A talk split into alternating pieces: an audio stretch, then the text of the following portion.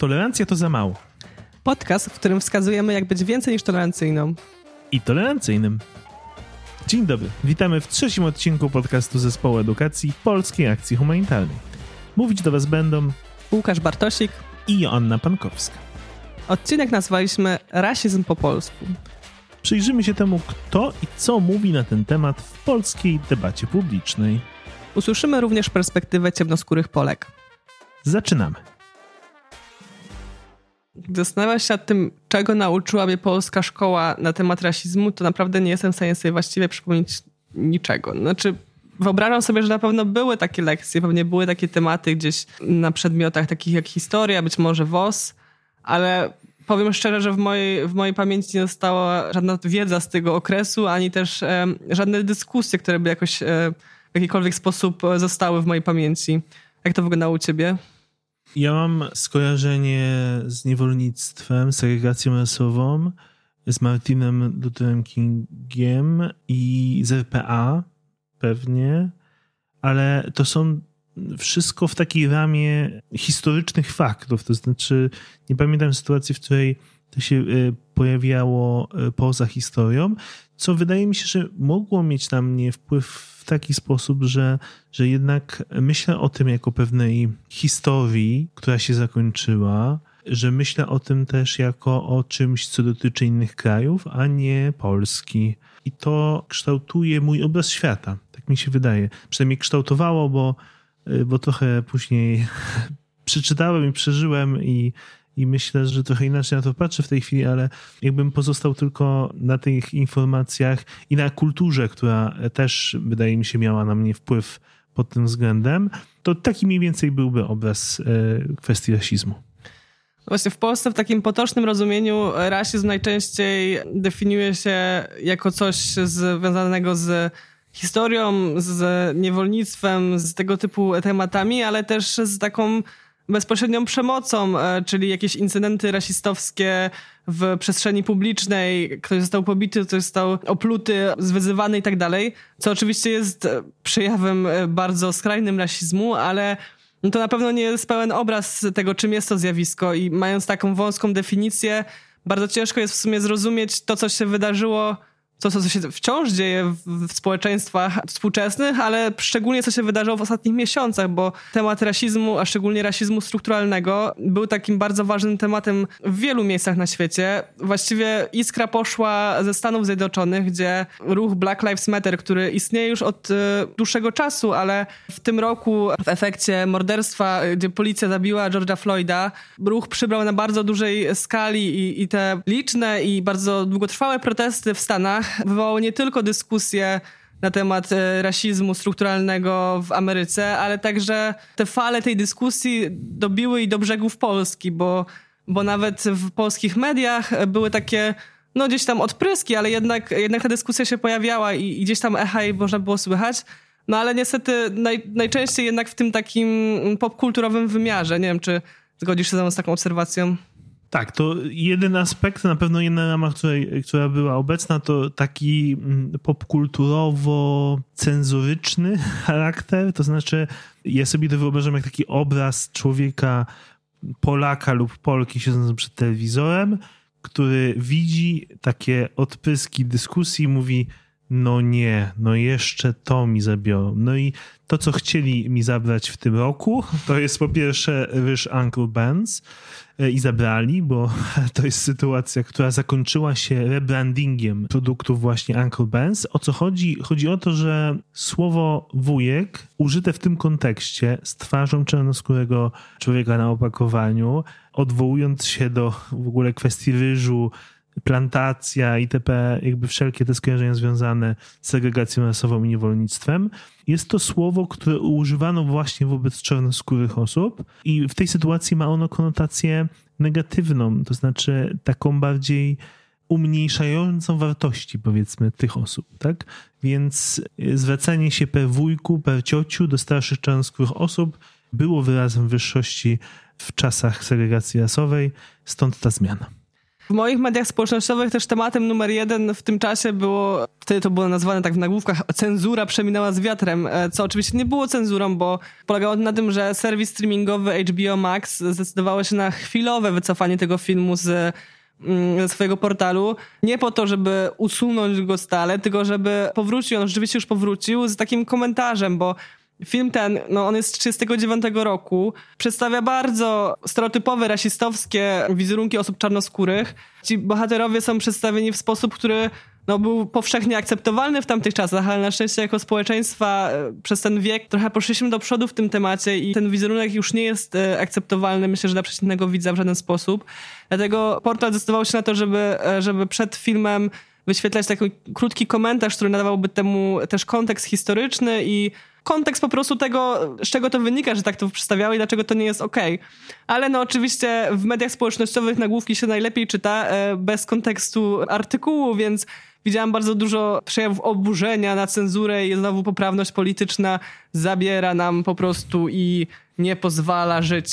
Jest jeszcze jedna rama, przez którą te wiadomości do nas docierały i to jest taka kwestia, powiedziałbym, zaburzenia porządku, przemocy. Bardzo akcentowało się kwestię przemocy w tych protestach i relacjonując protesty w Stanach Zjednoczonych, ale też między innymi używając słowa zamieszki często. To już nadaje kontekst, ale też pokazując często obrazy upadających pomników.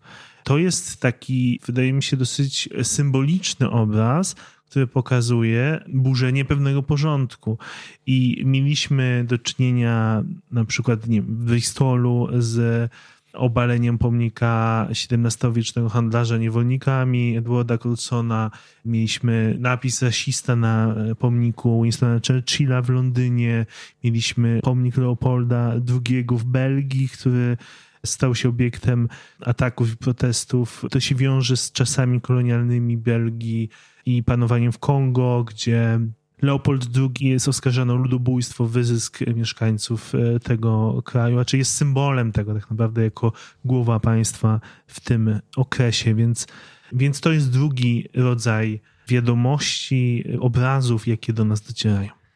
No ale nie tylko historyczne symbole zostały zakwestionowane, bo na przykład w Holandii współczesna tradycja Black Pete, czyli tak zwany Czarny Piotruś, to jest taka tradycja, która ma miejsce w Mikołajki. W Holandii Mikołaj ma takiego pomocnika, powiedzmy odpowiednik elfa, tylko że ten ichniejszy elf ma pomalowaną na czarno twarz w takim stylu blackface, więc no jest to przejaw rasistowskich wyobrażeń o osobach ciemnoskórych. No i ta tradycja już była kilkakrotnie przez ostatnie lata co roku kwestionowana i podważana przez środowiska osób ciemnoskórych, ale też środowiska sojusznicze w Holandii. Jednak ta dyskusja nie była popierana przez większość społeczeństwa i dopiero teraz na fali tych wydarzeń, na fali tej globalnej dyskusji premier Holandii oficjalnie też wypowiedział się negatywnie na temat tej tradycji, więc to też był jakiś taki przełom w dyskusji w tym kraju. Podczas tej wypowiedzi też wskazał na to, że kraj ma wiele do zrobienia w tym temacie. Ale nie tylko Holandia ma wiele do zrobienia. Myślę, że wszystkie kraje europejskie mają całkiem dużo do zrobienia w temacie dyskusji o i kolonializmie, ale też współczesnym rasizmie strukturalnym, nie tylko. Temat tego, w jaki sposób temat kolonializmu jest przedstawiany w szkołach, na uniwersytetach, czy my się rozliczamy rzeczywiście z tym kolonializmem, czy nie, no to jest wciąż przed nami. W Polsce była taka mini dyskusja, może ona nie dotarła jakoś bardzo szeroko, ale gdzieś tam w naszej bańce była komentowana bardzo emocjonalnie, kiedy podczas nauki zdalnej w lekcjach TVP, podczas lekcji geografii była taka plansza plusy i minusy kolonializmu. To jest jeden z takich przejawów właśnie bardzo europocentrycznego spojrzenia na zjawisko kolonializmu, zupełnie pomijanie perspektywy osób kolonizowanych. Na tej planszy były takie, teraz mówię z pamięci, ale tam były takie na przykład plusy jak to, że szerzenie kultury europejskiej jako wartość sama w sobie, więc no jest to na pewno temat, który jeszcze musimy przepracować. Ta dyskusja się jeszcze u nas nie odbyła. Tak, myślę, że dopiero jesteśmy na początkowym etapie tej dyskusji. O tym wskazuje między innymi to, jak mało informacji możemy w ogóle znaleźć o tak zwanym rasizmie strukturalnym. Można wykonać sobie takie ćwiczenie, wpisując to w Google po polsku. Od razu możemy powiedzieć, że fantastyczną pozycją w tym zakresie jest książka Dlaczego nie rozmawiam z białymi o kolorze skóry. Jedyna chyba jako książka przetłumaczona na polski, taka stricte dotykająca temat rasizmu strukturalnego, napisana bardzo tak, powiedziałbym, publicystycznie, więc eseistycznie może nawet, bardzo gorąco od razu zachęcam do przeczytania, jeżeli ten temat was interesuje. O ile powiedziałeś, że z tym kolonializmem i lekcją TVP może niekoniecznie wyszliśmy poza bańkę, to wydaje mi się, że trochę to się udało, przynajmniej częściowo, w przypadku protestów w Polsce i takiego znanego zdjęcia Bianki Nwolizy z napisem Don't Call Me Murzyn. I to jest dla mnie taki też pozytywny przykład tego, że te zmiany i dyskusje w ogóle są prowokowane często przez bardzo nieoczywiste rzeczy, bardzo takie symboliczne, bardzo dziejące się tu i teraz. I niesamowite jest to, jak wiele to jedno zdjęcie, ta sytuacja zainicjowała w polskiej przestrzeni publicznej. I na tym byśmy chcieli się skupić w dalszej części tego dzisiejszego odcinka, bo wydaje mi się, że nie chcemy właśnie wejść w tą kalkę, od której zaczęliśmy, że będziemy mówić o rasizmie jako czymś odległym, czymś, co dotyczy innych krajów. Wtedy łatwo nam się zdystansować, ale siła według mnie tej dyskusji, która ostatnio się zaczęła w Polsce, polega na tym, że nagle zaczęła ona przenosić ciężar ciężkości nie na tych Amerykanów, Francuzów, którzy mają problem, tylko że na nas. My jesteśmy naświetleni w tej dyskusji i powinniśmy się zacząć zastanawiać nad tym, co z naszego dobytku kulturowego, z naszych zachowań, z naszych przywilejów ma relację jakby z rasizmem jako zjawiskiem. No i wydaje mi się, że też znamienne jest to, że ta dyskusja rozpoczęła się właśnie od języka, bo język jest taką częścią życia publicznego, która jak w soczewce odbija nasze ukryte i mniej ukryte uprzedzenia i wyobrażenia o świecie. I też to, co mówimy, często pokazuje więcej, niż byśmy chcieli na temat tego właśnie, jak postrzegamy i ludzi, i zjawiska. Bardzo zdumiewające dla mnie było to, jak wiele, pozytywnie zaskoczyło mnie to, że to była tak szeroka dyskusja, że ona się odbijała rzeczywiście o bardzo różne środowiska, w bardzo różnych przestrzeniach mediów publicznych, ale też internetu, takich blogach, których bym się nie spodziewała, było to komentowane, ale też było to komentowane w sposób bardzo emocjonalny i rzeczywiście osoby, które się włączały w tę dyskusję, zazwyczaj miały bardzo wyraziste zdanie, albo po jednej, albo po drugiej stronie, co jest, myślę, że znamienne, ale co też może pozwoliło na to właśnie, żeby ta dyskusja zataczała coraz szersze kręgi. Najbardziej wymiernym efektem rozmowy o rasizmie, która miała miejsce w ostatnich miesiącach, jest film Don't Call Me Murzyn. Jest to zapis rozmowy 5 Afropolek i właśnie fragmenty tej rozmowy chcielibyśmy tutaj zacytować, bo dotykają one według nas kilku kluczowych aspektów kwestii rasizmu w Polsce, być może mało uchwytnych, jeżeli rozmawiają tylko o tym biali ludzie, a świetnie uchwytnych w momencie, kiedy mówimy o doświadczeniach osób czarnoskórych. W pierwszym fragmencie usłyszymy Sarę Aleksandrę i Aleksandrę Dengo. Obie będą wspominały pewne doświadczenia bycia osobą czarnoskórą, a jednocześnie Polką. Ja się zmagam z takim trochę, taka to jest pasywna agresja od pierwszego roku. I ja na pierwszym roku, jak się z tym zmagałam, to wiecie, stwierdziłam, że nie będę reagować na te zaczepki, jak się śmiali z murzynów, jak coś nie było czegoś na uczelni, albo coś, nie wiem, dostałam coś nowego i się czymś zachwycałam na uczelni, co to było tak? I oni mówili, no w Afryce tego nie ma, albo coś w tym stylu. To były takie głupie żarty, ale one się toczą przez 4 lata. A ponieważ ja chciałam pasować, na co dzień słyszałam, albo słyszę, no teraz mamy kwarantannę, ale słyszałam słowo murzyn, albo coś związanego z Afryką. I wiecie, najgorsze było to, że ktoś tam, jakaś grupa się z tego śmiała, ale nikt inny, nawet moi znajomi, którzy wiem, że im było głupio, że ktoś się śmieje z tego, że nie wiem, że jestem czarna, moi znajomi też na to nie reagowali, więc dawali ciche przyzwolenie na to, żeby ktoś sprawiał, że czuje się gorsza, albo że ktoś sprawiał, że czuje się po prostu źle. I jeśli chodzi o moją uczelnię, no to tak jak mówię, tutaj Ja bardzo ją lubię, ale też słyszałam z ust wykładowcy, już pal licho którego, że nasz sprzęt na uczelni jest tak jak, wiecie, 100 lat za Murzynami. I ja strasznie nie lubię tego określenia, dlatego że ludzie je używają w mojej obecności, po czym na mnie zerkają. I co ja mam zrobić? Czego ode mnie oczekują? Że ja powiem, no tak, 100 lat za Murzynami, super. Potwierdzam. Jeżeli mogę się dołączyć tutaj do tego, co mówisz, to ja nawet doszłam do takiego stopnia, że żeby gdzieś się dopasować, sama z siebie żartowałam, żeby dopasować ludzi. Tak. To była jedna rzecz, ale druga kwestia była taka, że nawet jeżeli już powiedziałam komuś, że słuchaj, wiesz co, niekomfortowo się z tym czuję, nie pasuje mi to, to ludzie mi tłumaczyli, dlaczego to jest śmieszne i dlaczego ja nie powinnam się z tym czuć źle, bo to jest niewinny żart. No właśnie, żarty. Żarty żartami. Bardzo często w takich dyskusjach, personalnych gdzieś tam relacjach, gdy zwrócę komuś uwagę albo gdy kwestionuję jakieś czy to rasistowskie, czy seksistowskie tak zwane żarty, słyszę, że przecież nikt nie ma złych intencji. I tutaj myślę, że możemy zrobić trochę nawiązanie do naszego poprzedniego odcinka, w którym mówiliśmy o tym, że intencje w pomaganiu nie zawsze są najważniejsze. Ważne są też konsekwencje i to, co te działania wywołają. Tak samo tutaj nam analogiczna sytuacja. Intencje w wypowiedzi nie są jedną składową tego, co ta wypowiedź oznacza.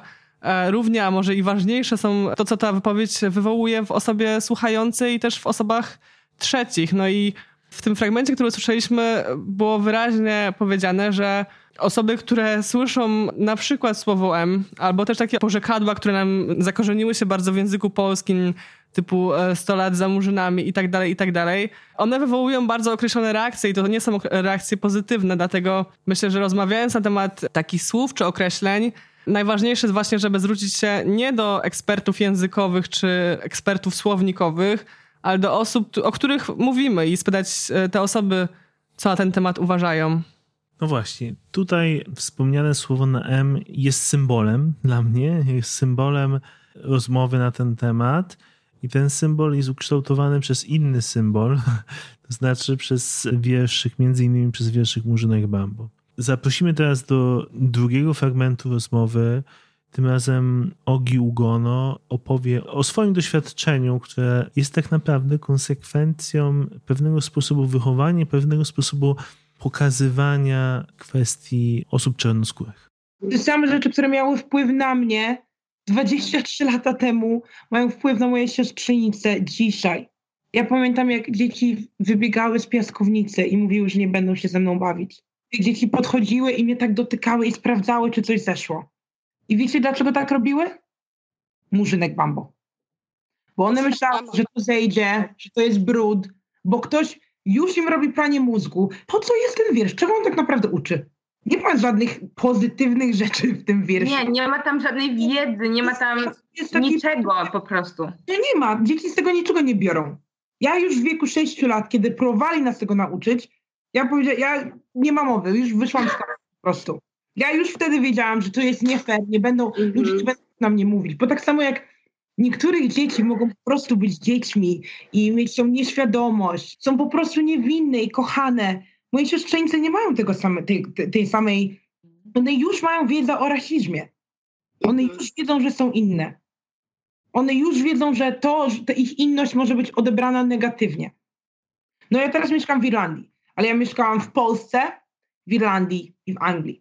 Więc mówienie mi, że rasizm tylko istnieje w Ameryce, nigdy tam nie byłam, a rasizm to, można powiedzieć, to moje drugie imię, ja się na tym znam. Można by długo analizować ten fragment, ale ja bym chciał chyba zwrócić uwagę na jeden aspekt, który wiąże nas z poprzednim odcinkiem podcastu. Widać tutaj na konkretnej sytuacji, jak zakorzeniona jest wizja koloru skóry, skojarzenia z pewnym brudem, z kwestią czyszczenia. Wiemy chyba wszyscy, że te reakcje dzieci są często o wiele bardziej spontaniczne niż dorosłych. I wydaje mi się, że dzięki temu wyraźnie widać na nich te niuanse. Tak, no, spontaniczne, ale mimo wszystko wydaje mi się, że często zbyt łatwo usprawiedliwiamy te reakcje dzieci, mówiąc, że to tylko spontaniczna dziecięca reakcja, że dzieci są po prostu zaciekawione odmiennością, innością i tak dalej. Ale no jednak dzieci nie biorą tego znikąd i te ich reakcje nie biorą się z zwykłej ciekawości, bo ciekawe mogą być bardzo różne rzeczy, a to, że akurat kolor skóry wywołuje tak duże reakcje, jest konsekwencją tego, jak obserwują po pierwsze dorosłych zachowujących się wobec odmiennych kolorów skóry, a po drugie no właśnie takich wytworów kultury jak wierszyk Murzynek Bambo, ale też wiele innych. Są takie eksperymenty, które były powtarzane wielokrotnie, można je obejrzeć na YouTubie. Doll eksperyment, które pokazywały na tym, że już 3-letnie dzieci mają w sobie uprzedzenia wobec koloru skóry i to zarówno dzieci ciemnoskóre, jak i jasnoskóre wskazywały na lalki, gdy pytano ich na przykład, która lalka jest dobra, która lalka jest ładna, która lalka jest zła.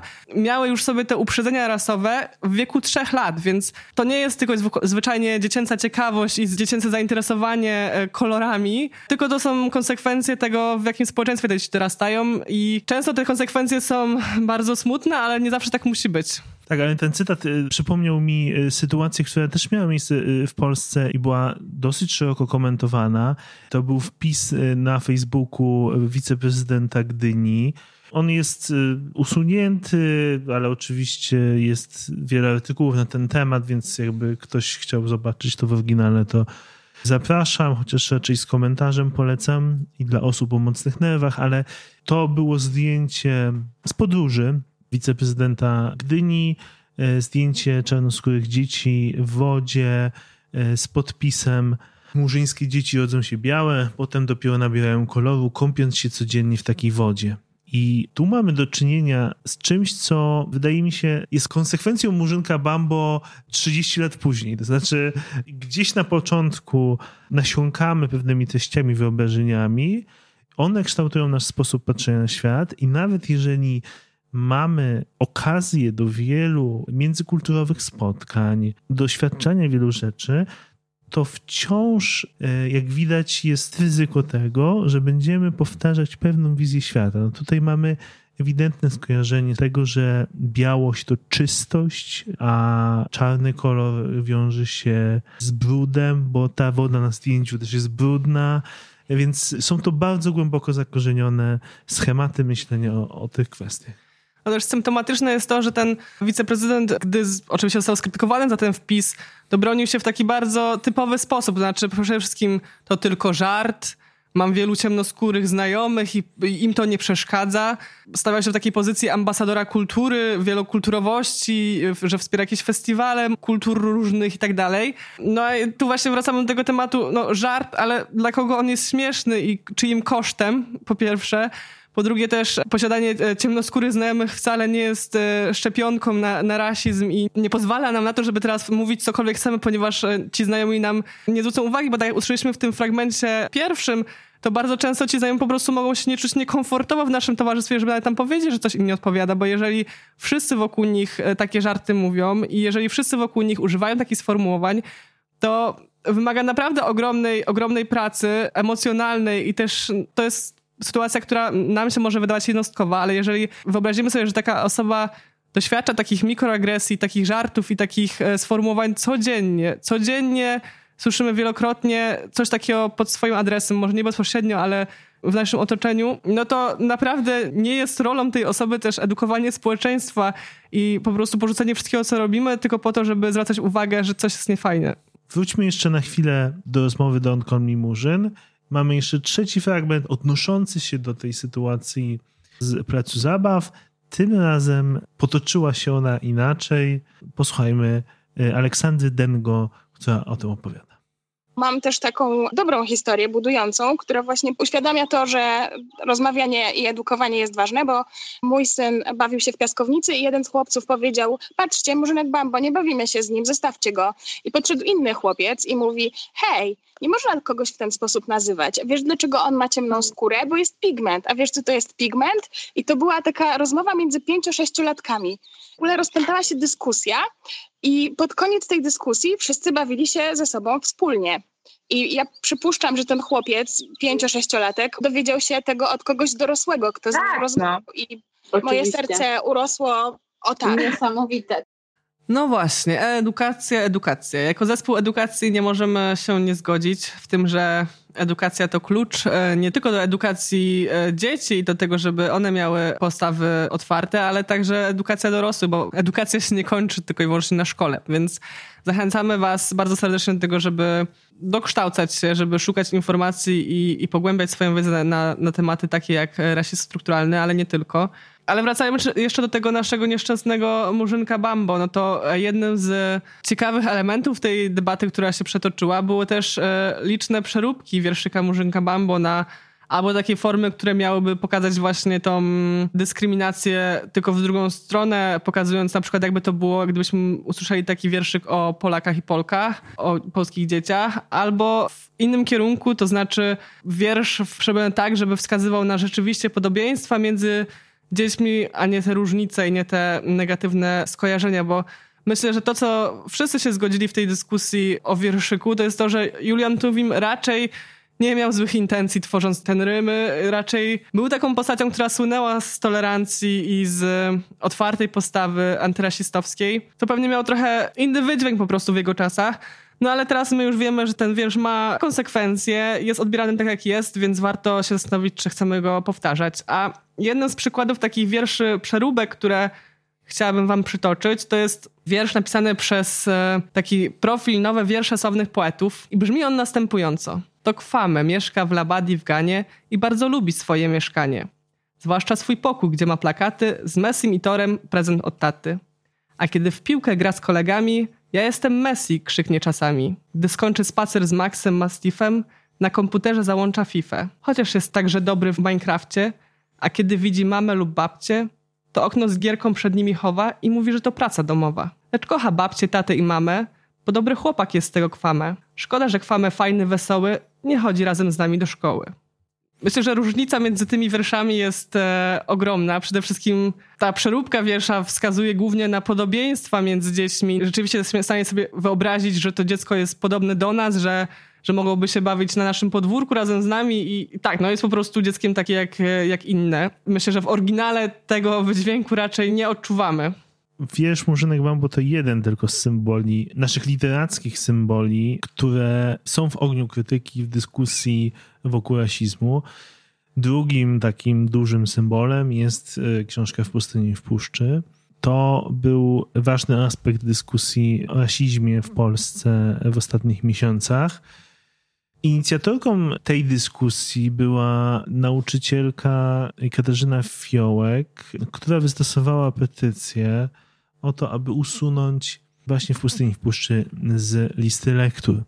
Ta petycja była szeroko dyskutowana, ona została w pewnym momencie zamknięta z uwagi na to, że pani Katarzyna otrzymała wiele negatywnych informacji na ten temat i zdecydowała się ją zamknąć, ale dyskusja się potoczyła i w moim odczuciu jest to bardzo, bardzo adekwatny aspekt mówienia o rasizmie, ponieważ W pustyni i w puszczy jest jednym z naszych takich symboli literackich. Jest jednocześnie lekturą szkolną, lekturą, którą uczniowie i uczennice poznają na dosyć wczesnym etapie szkoły, co w moim przekonaniu uniemożliwia tak naprawdę krytyczną jej analizę. Pewnie to oczywiście zależy od nauczyciela i nauczycielki, który poprowadzi tą dyskusję, ale wydaje mi się, że dla zrozumienia ewentualnego tej książki konieczne jest zrozumienie wielu aspektów kolonializmu, kwestii językowych, kwestii geograficznych chociażby, tak? A efekt, jaki ma ta lektura na nasze wyobrażenie o kontynencie afrykańskim chociażby, jest oszałamiający, powiedziałbym. Poczynając od moralności Kalego, utarte wyrażenie stosowane powszechnie w Polsce, po pewne takie wyobrażenie, w ogóle od samego tytułu zaczynając. Według mnie W pustyni i w puszczy w dużej mierze definiuje sposób, w jaki my myślimy o Afryce. Dokładnie tak. To jest w pustyni i w puszczy. To znaczy, to jest głównie to i są tam jacyś ludzie, którzy są uosobieni... Ale na pewno nie miasta. I na pewno nie miasta i są ludzie w postaci Kalego, tak jakby w sensie, że pewne cechy, które się mu przypisuje w tej książce, według mnie są bardzo osadzone w nas w kontekście jakby myślenia o ludziach czarnoskórych. I pod tym względem to jest naprawdę coś, co warto przemyśleć i zdecydowanie usunąć na tak wczesnym etapie edukacyjnym. Ja osobiście uważam, że usunąć w ogóle z listy lektur, co oczywiście nie oznacza, że my w tej chwili spalimy wszystkie książki Sienkiewicza, ale pytanie o edukacyjną wartość tego i pytanie o to, jaką wizję świata chcemy kształtować i czy osoby, z którymi o tym rozmawiamy, będą w stanie wejść na krytyczną i strukturalną dyskusję o tym, co tam jest napisane. Ja uwielbiam literaturę i wiem, jak bardzo działa na wyobraźnię. Dla mnie to jest świetny materiał do krytycznej analizy. Na studiach polonistycznych. Na studiach polonistycznych, wśród dorosłych, debata na ten temat. To ja może, żeby poprzeć oczywiście słowa Łukasza, pozwolę sobie zacytować takie dwa bardzo króciutkie fragmenty W pustyni i w puszczy, bo myślę, że większość z nas czytała to bardzo dawno temu i może już zapomnieliśmy, jakie treści tam można znaleźć. Pierwszy cytat. Gdybym chciał, mówi sobie Staś, to mógłbym tu zostać królem nad wszystkimi ludami doko. Tak jak Beniowski na Madagaskarze. Przez głowę przeleciała mu myśl, czyż nie byłoby dobrze byłoby wrócić tu kiedy, podbić wielki obszar kraju, ucywilizować Murzynów, założyć w tych stronach nową Polskę, albo nawet ruszyć kiedyś na czele czarnych, wyćwiczonych zastępów do starej. To dowód na to, że jednak Polska miała aspiracje kolonialne. Ale też mały, biały chłopiec z Polski może ucywilizować wszystkich mieszkańców tego kontynentu, bo jest od nich lepszy, prawda? Drugi cytat jest z kolei o innej postaci. Mea czuła się wszelako nieco zawiedziona, albowiem w naiwności ducha rozumiała, że po chrzcie wybieleje natychmiast na niej skóra. Wielkie było jej zdziwienie, gdy spostrzegła, że pozostała czarna jak i przedtem. Nel pocieszyła ją jednak zupełnie zapewnieniem, że ma teraz duszę białą. Właśnie, wiele aspektów, które poruszaliśmy. Kwestia białości utożsamianej z czystością, chociażby kwestia cywilizacji jako czegoś, co my przynosimy, kwestia władzy, panowania, dzikości, niedzikości. To jest niesamowity materiał do analizy i do dekonstrukcji różnych rzeczy, ale raczej nie jako lektura szkolna. A dla osób, które twierdzą, że nie ma co wymazywać historii, właśnie trzeba pokazywać, że tak kiedyś myślono, chciałabym zachęcić do takiego eksperymentu. Zastanówcie się, jak gdyby postawić tam jakąś inną grupę społeczną w to miejsce. I na przykład, czy chcielibyśmy, żeby dzieci we wczesnych klasach szkoły podstawowej czytały lektury, w których jest napisane, że kobiety są głupsze, nie mają prawa na przykład do głosowania, bo nie są w stanie intelektualnie podźwignąć takiego obowiązku i mówić, no tak kiedyś myślano i właściwie nie ma co się oszukiwać, no tak było, no to niech dzieci teraz to czytają. No wydaje mi się, że w innych grupach społecznych jakoś ciężej nam to obronić, takie lektury, więc myślę, że dobrze to sobie przełożyć w ten sposób na i tom. No dobrze, to mamy kolejny aspekt tej dyskusji w Polsce. Myślę, że do tego jeszcze wrócimy. Jakby mówię o tym w kontekście podcastu, ale mówię też w kontekście debaty publicznej w Polsce. Myślę, że sukcesem tego, co się stało, było krok naprzód, ale takie zmiany tak idą krokiem, więc ja bym oczekiwał na kolejny epizod tej dyskusji w kolejnych miesiącach, latach. No i mam nadzieję, że szybciej czy wolniej jednak ta zmiana nadejdzie. Jeżeli jesteśmy już przy zmianach, to ta sytuacja rozmowy Don't Call Me Murzyn zaowocowała też kolejną rozmową z profesorem Bralczykiem. W ogóle w dyskusji o tym słowie wiele osób broniących go powoływało się między innymi na słowa profesora Bralczyka, na kwestię językowej neutralności jego, tego słowa.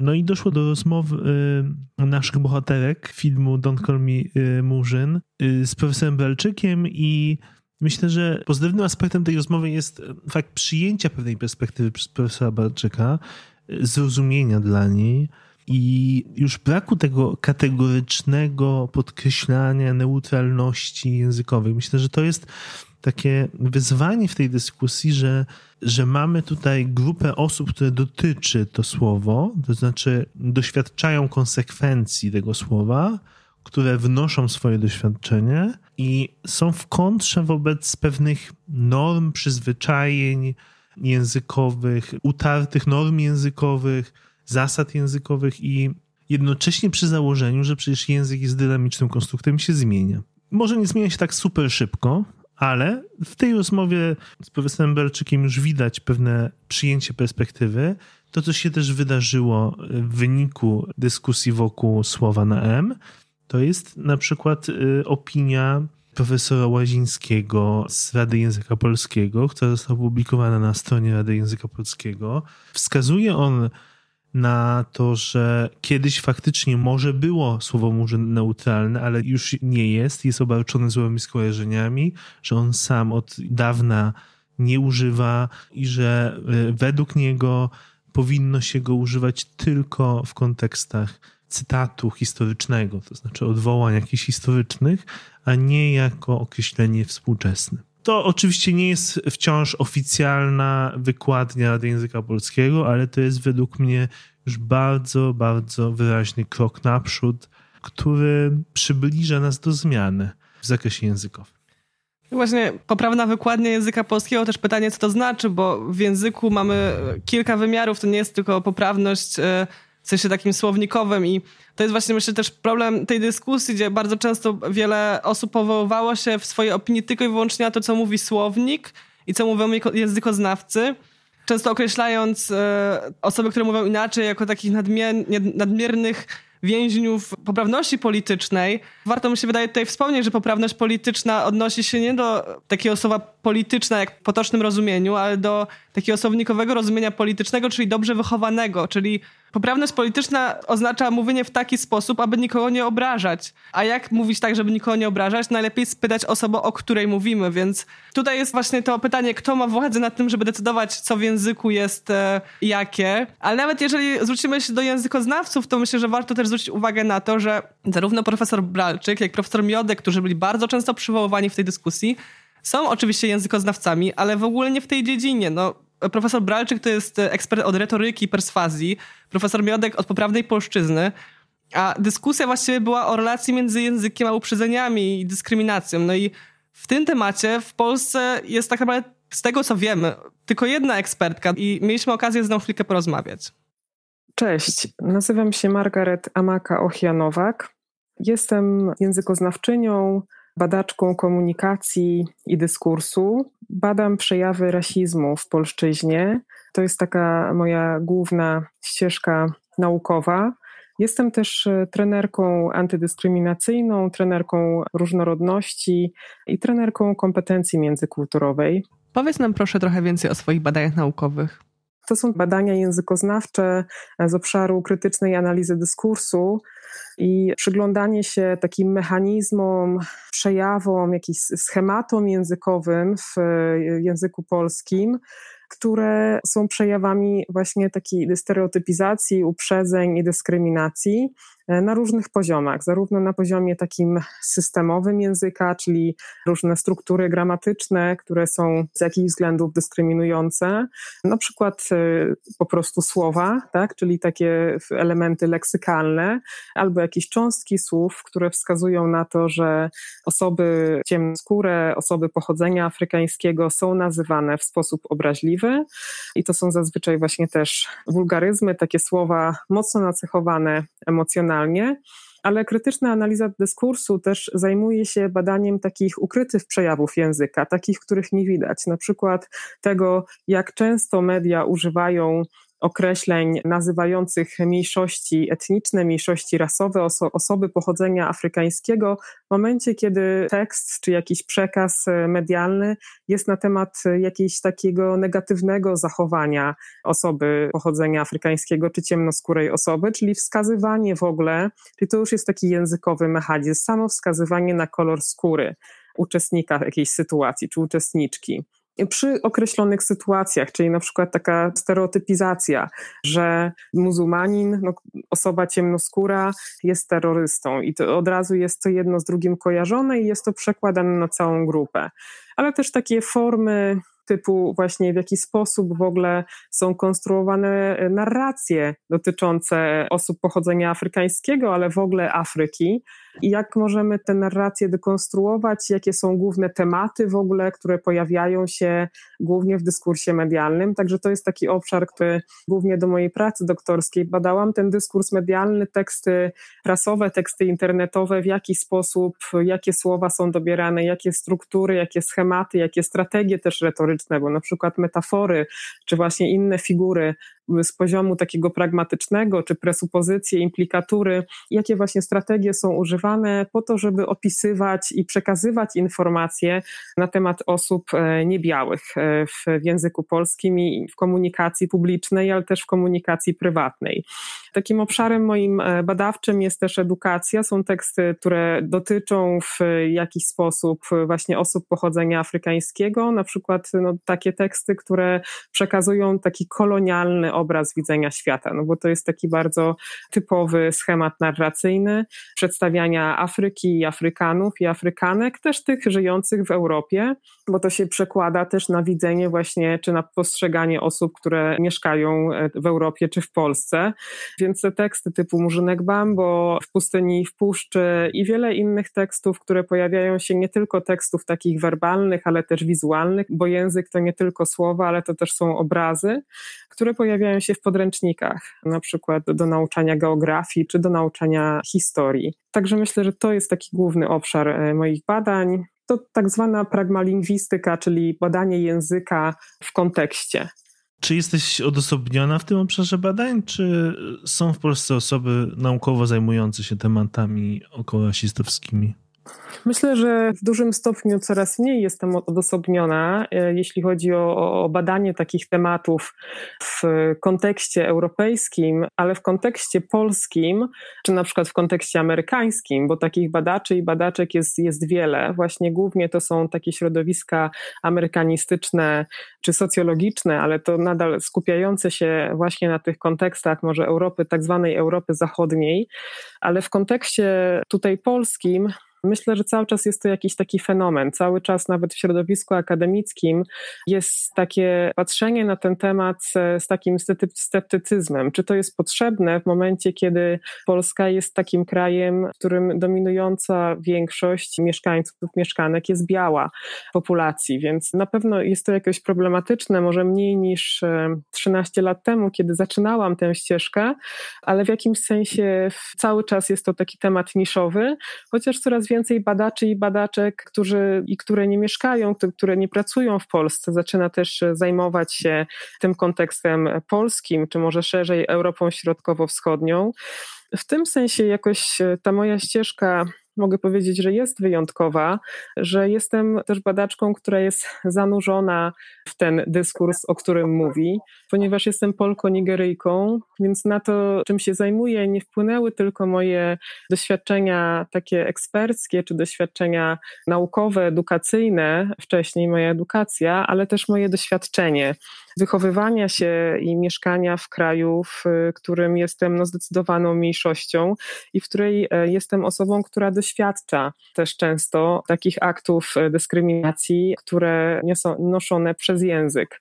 Więc myślę, że w tym sensie jakoś jestem odosobniona, dlatego że takie badania zaangażowane, tak zwane krytyczne, są jeszcze w polskiej nauce, mówię jeszcze, bo są też konteksty, w których wydaje mi się, że to jest jakiś taki cel w ogóle socjologii, cel w ogóle badań społecznych czy nauk społecznych, żeby jednak zajmować się tymi obszarami, które nas bezpośrednio dotyczą. W Polsce cały czas jednak jest takie patrzenie na tę naukę z takiej, oczywiście mówię o większości, nie w ogóle o wszystkich osobach, które się zajmują humanistyką i naukami społecznymi, ale takie patrzenie, że to, co jest obserwowane z zewnątrz i jest takie bardziej obiektywne, równa się bardziej rzetelne, czy właśnie bardziej akceptowalne jako nauka, a w momencie, kiedy zaczynamy się zajmować czymś, co nas dotyczy bezpośrednio, to stajemy się subiektywni, no właśnie nierzetelni, czy jakoś patrzymy na to jednostronnie z jednej perspektywy. Chociaż ja się z tym nie zgadzam. To jest po prostu jedna z metodologii, która jest dla mnie też ważna w tym badaniu tego tematu. Powiedziałaś, że w obszarze nauki nie ma wielu osób w Polsce zajmujących się tym tematem. A jak oceniasz tę sytuację w środowisku aktywistycznym i edukacyjnym? Czy jest dużo takich osób? Jak to wygląda? Aktywistycznie myślę, że jest trochę lepiej, albo więcej się o tym mówi, dlatego że jednak nauka jest bardziej oderwana od rzeczywistości, tak się przynajmniej mówi. I to jest główna przyczyna, która skłoniła mnie do tego, żeby jednak nie zostawać tylko właśnie w akademii, nie zostawać tylko na uczelni, nie pisać tylko artykułów naukowych czy prowadzić projektów badawczych, bo zawsze wydawało mi się, że to jest takie bardziej w chmurach, oderwane od ziemi, a niespecjalnie przyczynia się do takiej zmiany społecznej.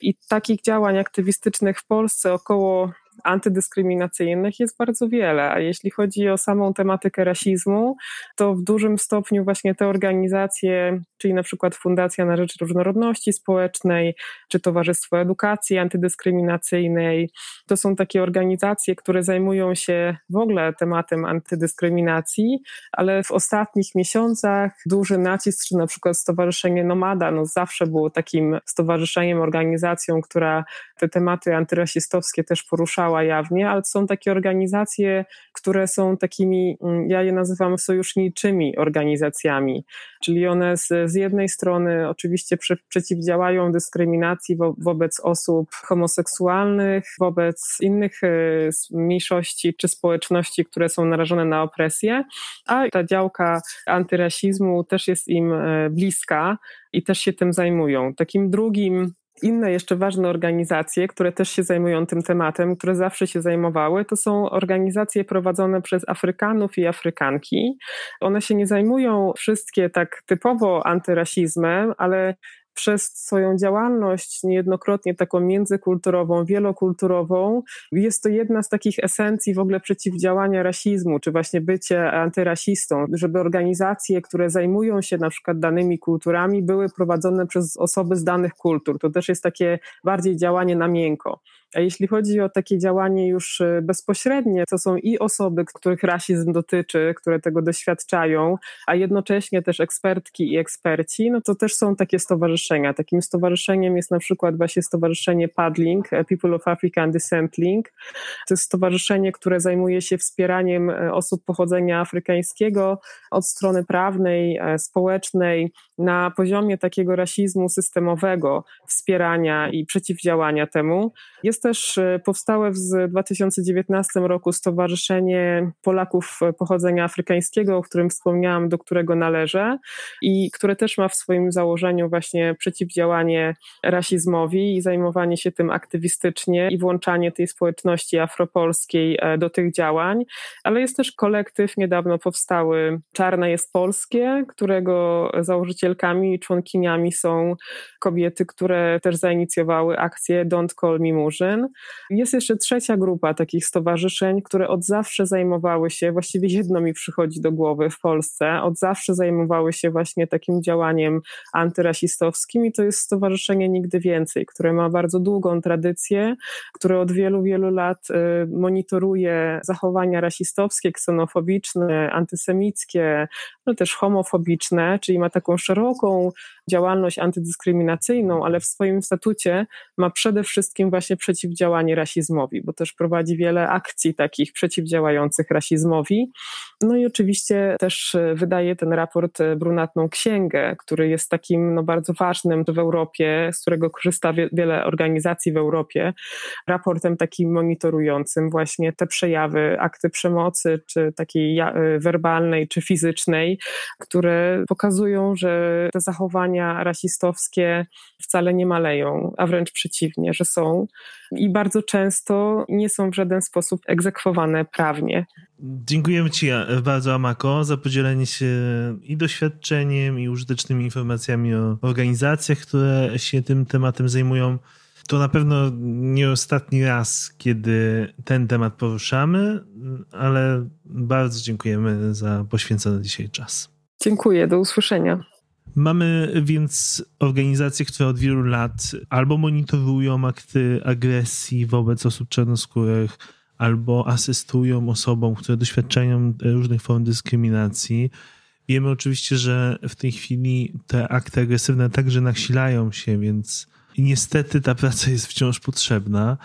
Ja tylko powiem, że dołączam się do słów Amaki, podziwu dla tych organizacji i wielkiego szacunku. Natomiast w kontekście tej konkretnej dyskusji i tych ostatnich miesięcy niezwykle ważne jest to, że pojawiają się takie inicjatywy jak Stowarzyszenie Polaków Pochodzenia Afrykańskiego chociażby, ale ogólnie wszystkie inicjatywy, które upodmiotawiają osoby, o których mowa w tym zjawisku, sprawiają, że ich głos jest o wiele bardziej słyszalny.